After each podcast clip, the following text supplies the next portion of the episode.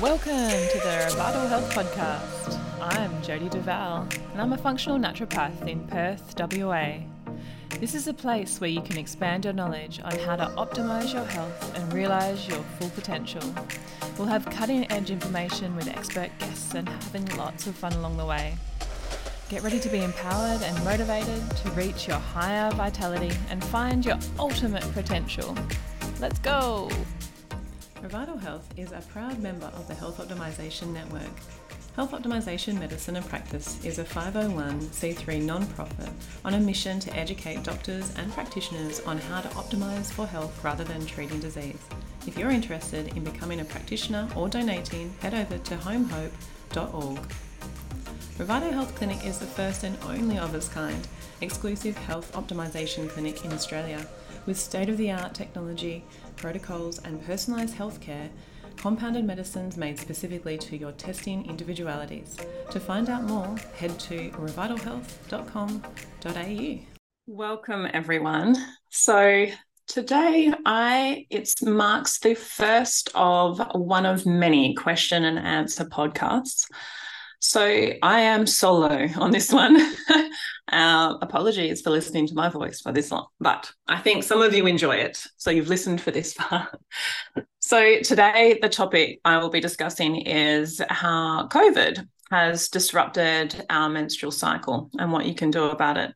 So on a, a recent call with actually my my business coach, she mentioned to me uh, about menstrual difficulties um, for multiple women across this COVID period of time.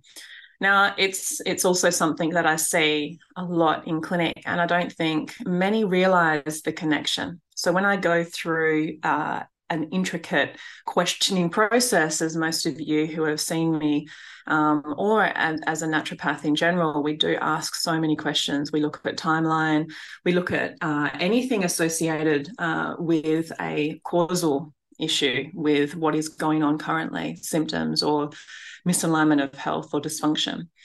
So with COVID, it's it's one of a kind. It's it's one thing that we've seen. You know, many other viruses can as well, but COVID is definitely a different ball game. And with the environmental stressors, and I'm talking emotional uh, period of time that we had with COVID, it was so unknown. There was so much anxiety around this.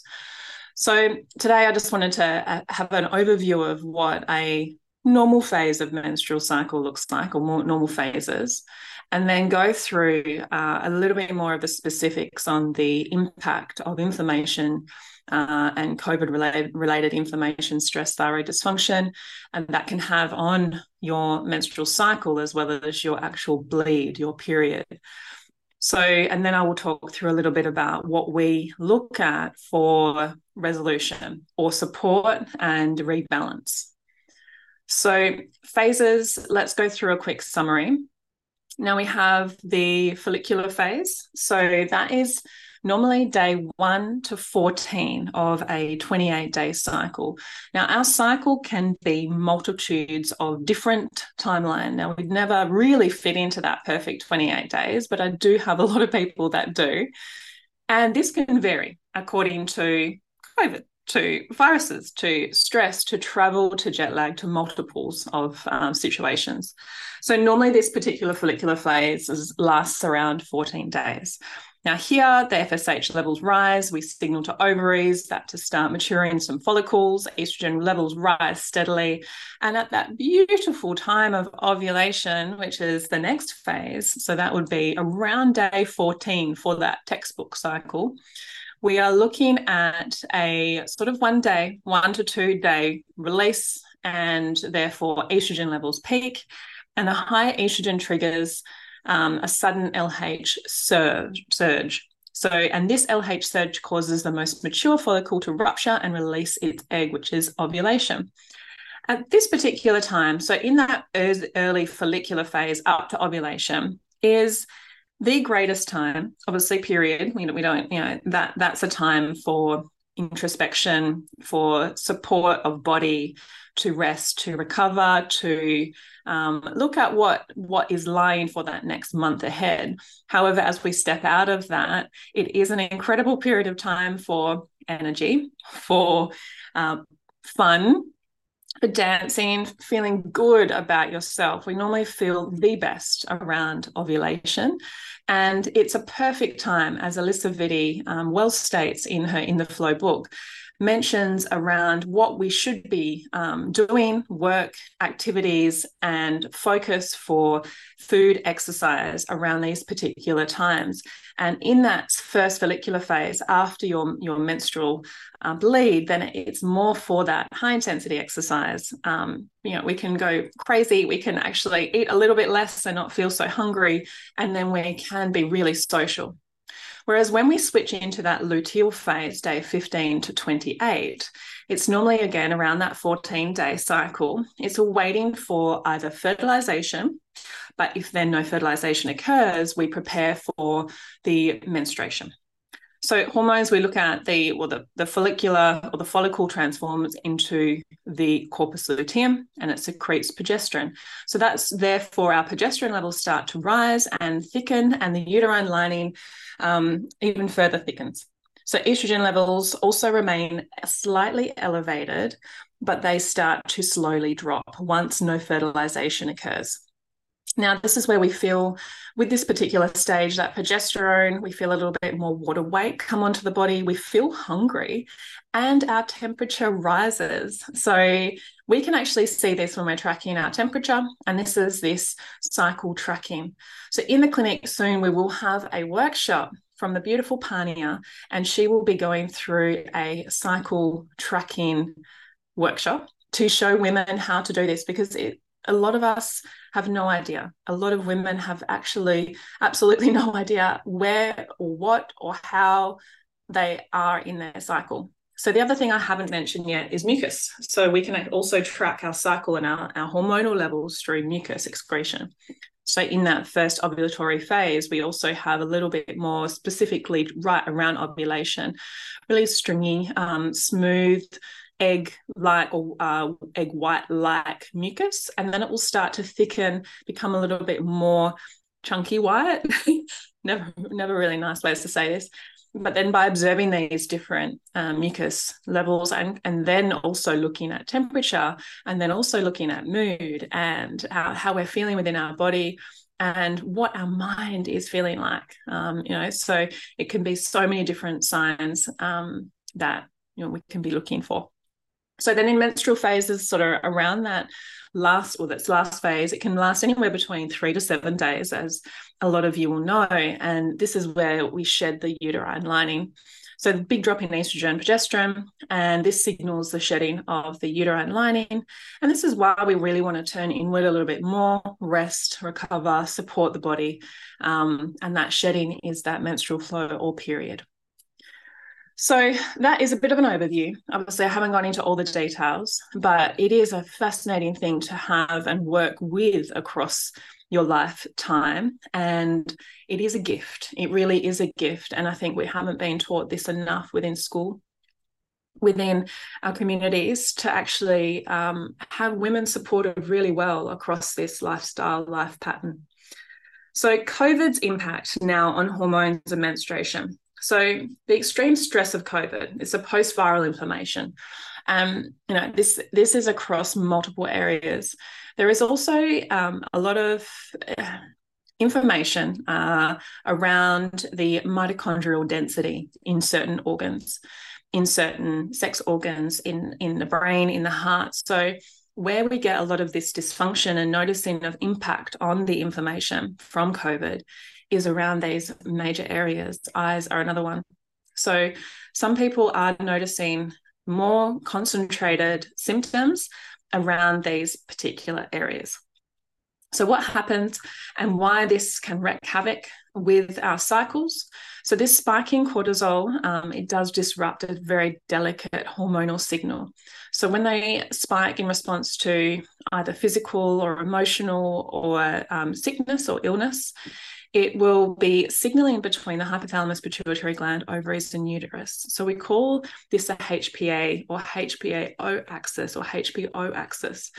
So this is that axis of communication between the body, sort of this triangle that we look at, Um, and also when we're looking at particularly the thyroid too. So cycle regula- regulation, central command, I guess, into dysfunction as well. So the thyroid hormones can also directly impact levels of sex hormones like estrogen. And COVID inflammation can also reduce thyroid function, throwing off this regulation. So directly impacting reproductive hormones like estrogen and progesterone, and inflammation from COVID can also impact cells in the ovaries and uterus. So, this is where we're talking about that inflammatory response causing dysfunction. And this can also lead to impaired ovulation, estrogen, progesterone imbalance. So, all of this means that what we're looking at is a complex system of problems that come in or symptoms that we have occur that can look like an irregular cycle length, longer, shorter, inconsistent, non existent, heavy or light menstrual flow, more severe PMS symptoms. So we can actually get more cramping, bloating, mood swings that never came before. Uh, worse, worsening of perimenopause symptoms, hot flashes or night sweat, sweats as well, even spotting between periods and missed, as I said, cycles as well. So a lot of different things can be occurring. Uh, what I have been noticing in clinic is the changes in menstrual flow and pain, majoritively, as well as PMS symptoms prior to. And this can be for one to two cycles after COVID or ongoing if balance has not been restored, and which I will talk about in a minute. So, in the body, while this is happening, it's really that HPO axis that has been disrupted thyroid function has been disrupted and covid there is a lot of research uh, on thyroid function being disturbed i guess by um, all of these factors surrounding covid um, as well as antibodies surrounding the thyroid being higher in higher levels and found in higher levels so the inflammation impairs um, impairs a proper ovulation um, and the corpus luteum progesterone production as well. And estrogen imbalance can also cause changes to the uterine lining, and that will be altering menstruation. So, also prostaglandin and pain perception has been changing in here because of that inflammatory response as well. So, what we look at for now resolve balance and support for the body. Now, when we're predominantly looking at inflammatory support, there is a lot of these focuses surrounding what we're looking at. And as as we look at the whole, there is a complete recommendation around diet, lifestyle, um, internal organ support, whole body matrix support, not just shifting one, we're shifting multiples and we're supporting multiples and also emotional support. So we're looking at lifestyle changes, overwhelm. A lot of women don't understand that they're rushing women syndrome or the rushing syndrome of always constantly having to be on, needed, wanted. Um, pulled in multiple directions and not being able to properly rest and and get back to set point again especially with cortisol so that can come into include lifestyle factors like meditation, exercise, but not extensive exercise as well. So, for diet, we have anti inflammatory support, and this can be multitudes of rainbow cover, colors for fruits and vegetables. We are looking at rich omega 3 uh, products or foods so when we're looking at supporting with medicines, we are looking at higher level omega 3s. So fish and flax um, and avoiding processed foods because they can also create higher levels of inflammation. So with omega 3s, and I'll move on to supplements in a minute. However, when I'm talking through this prostaglandin impact and inflammation and hormone balance, omega 3s really play part.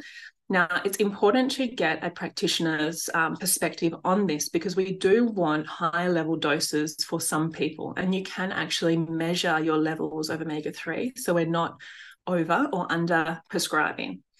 The quality of omega 3s is very, very important. And I don't always say this on podcasts, but I always say it to my clients. I don't stock many types of omega 3 supplements in clinic for the purpose of regulation, control, and quality. So when we're looking at particularly the plastics oxidation and heavy metals they are rife in products that are not well controlled or produced correctly. So just really be careful of that because sometimes it can be adding to your condition versus supporting your condition. So the other supports that we give are liver support. So this can also be for metabolizing of hormones and alongside this is gut, huge. You know, we're looking at all hormonal support, all balancing support, all areas of assimilation of nutrients and cofactors. So when we're looking at this, we can be looking at herbal support. Um, St Mary's thistle is something we use here, globe artichoke. Rosemary is a beautiful herb that we use for um, phase two clearance um, in the liver and glutathione and also NAC, which can be a pre or is a precursor to glutathione. So it's safer to use long term in those that it is suiting. Caveat there, I have to be really careful with any ulceration in the stomach or gastritis. Um, it does thin mucous membrane lining, so you do have to still be careful with NAC. It has multitudes of benefits across not only this application as well. So, managing stress levels, uh, this can be whatever takes your fancy, whatever tickles you. So, meditation, yoga, um, you can be looking at walks or various forms of exercises that can help support your cortisol levels, not increase them. Um, you can also, adequate sleep comes into this and sleep hygiene. No Allen, guys, no lights at night, artificial light at night. And um, one of our beautiful naturopaths here, Danielle, teaches us all about light optimization. And she really um, is such a, a, beautiful advocate and knowledge base on this, but so important. It's our circadian rhythms. It's just really no, no way around it. You have to be making sure sleep is optimized. There's other supports that we can have for stress levels, and I love using herbs for this. Key nutrients around nervous system is also very necessary. We have uh, minerals and vitamins that are cofactors for proper nervous system function. But we can also look at adaptogenic herbs like withania or ashwagandha, as it's commonly known as, rhodiola, rehmannia, my beautiful passion flower that I love to bits, big warm hug. We also have um, supports for anxiety like ziziphus. So there are so many different herbs that you can be using. And the combination, the art form of combining is really the important part. Another form of dietary support is seed rotation. So you can actually look at this to balance estrogen progesterone levels within different needs of cycle um, stages. So you can also look at the specific seeds there. So we have more information on that if you wish, reach out to us. We also, um, I also like to talk about fiber here because fiber is obviously a really important one to help support hormones, detoxification, and gut health. And a lot of bacteria who require a lot of these fibers to survive, and also glucose and cortisol interactions. But fiber is really important for us to be maintaining a really good uh, network of detoxification. So leave it there, but fiber, fiber, fiber, fiber, fiber, really important. So herbs, um, obviously, as mentioned before, for certain areas, but for hormonal support, we can actually look at regulating or supporting or pushing in the right direction slightly. And herbs, we always be very careful with this, but there's some areas that we look at if is required. So, Chaste Tree or Vitex is a beautiful one for this, and this can help support and regulate different hormonal um, axes. We also look at supports for um, toning the uterus if required, and also excessive bleeding. We can use certain herbs to support um, high levels of bleeding for a short period of time until balance is restored in other areas. So this is vast. There is so much we can use here, even libido supporting herbs. And a lot of them are crossed over with other um, actions within these individual herbs. So, as I mentioned before, the micronutrients, the minerals, the cofactors are really important. Examples here would be magnesium, B6, calcium. Um, so, when we're looking at forms of these, that is really important. Like I'm a stickler for quality and form.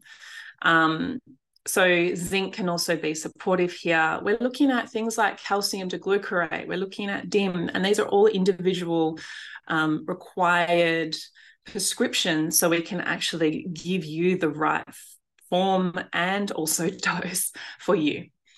Um, so other supports that we can actually use here are amino acids. So we can be using tyrosine for thyroid support. We can be using glutamine for gut support and healing. We can be using glycine for collagen and vitamin C. So there is a lot of different supports, including um, anti-inflammatory and immune regulating, um, quercetin or quercetin, a lot of people say, and um, other areas of herbs would be in that inflammation support, saffron, turmeric, those areas too. So the thyroid as well, there is more um, that we can be doing with that, regulating vitamin D levels, supporting with selenium, and also there is support with specific nutrients like iodine. So that was a big one. Uh, I wanted to give you an overview um, of this bring to your attention that the cycle issues associated with COVID are real. Multitudes of other things that are going on with this as well are real. So, if you want any more information, if you know this is you and you want to talk to us, we have a 10 minute free discovery call that you can chat to any one of us here about if this will suit you or if this is something that might be um, a, an option and what we can do for you. We also have uh, the podcast here and so many different topics of information and the blog as well online. And this I actually did write the blog on as well. So there is more information on there. And um, yeah, I really hope you enjoyed this. I will be having, as you guys send through your questions, and I've got a few more. So upcoming will be immune and um, allergy regulation and seeing how we can resolve this long term for allergies, because it is a huge one, also related to this time. And I also will have a libido and perimenopause question answer coming up soon too. So look out for those. Now, it is the end of the year. So Merry Christmas, all. Happy New Year. And I hope you are, all have a relaxing and very safe holidays and spend time with all those beautiful people that you love and have as much joy as possible. Until next time. Thanks for listening to the Revital Health Podcast. We hope you enjoy this episode. Follow us on Instagram and Facebook at Revital Health, as well as our website, revitalhealth.com.au, for upcoming podcasts, workshops, and speaking events. Find out about specials happening in the clinic and all the show notes and links mentioned in the podcast. Please remember that this information discussed here is general information and is not intended to diagnose or treat individuals. Please speak to your healthcare professional before embarking on any new treatments, lifestyle changes, medicines, or supplementation to assess your suitability. Have a wonderful day, and we'll see you again soon.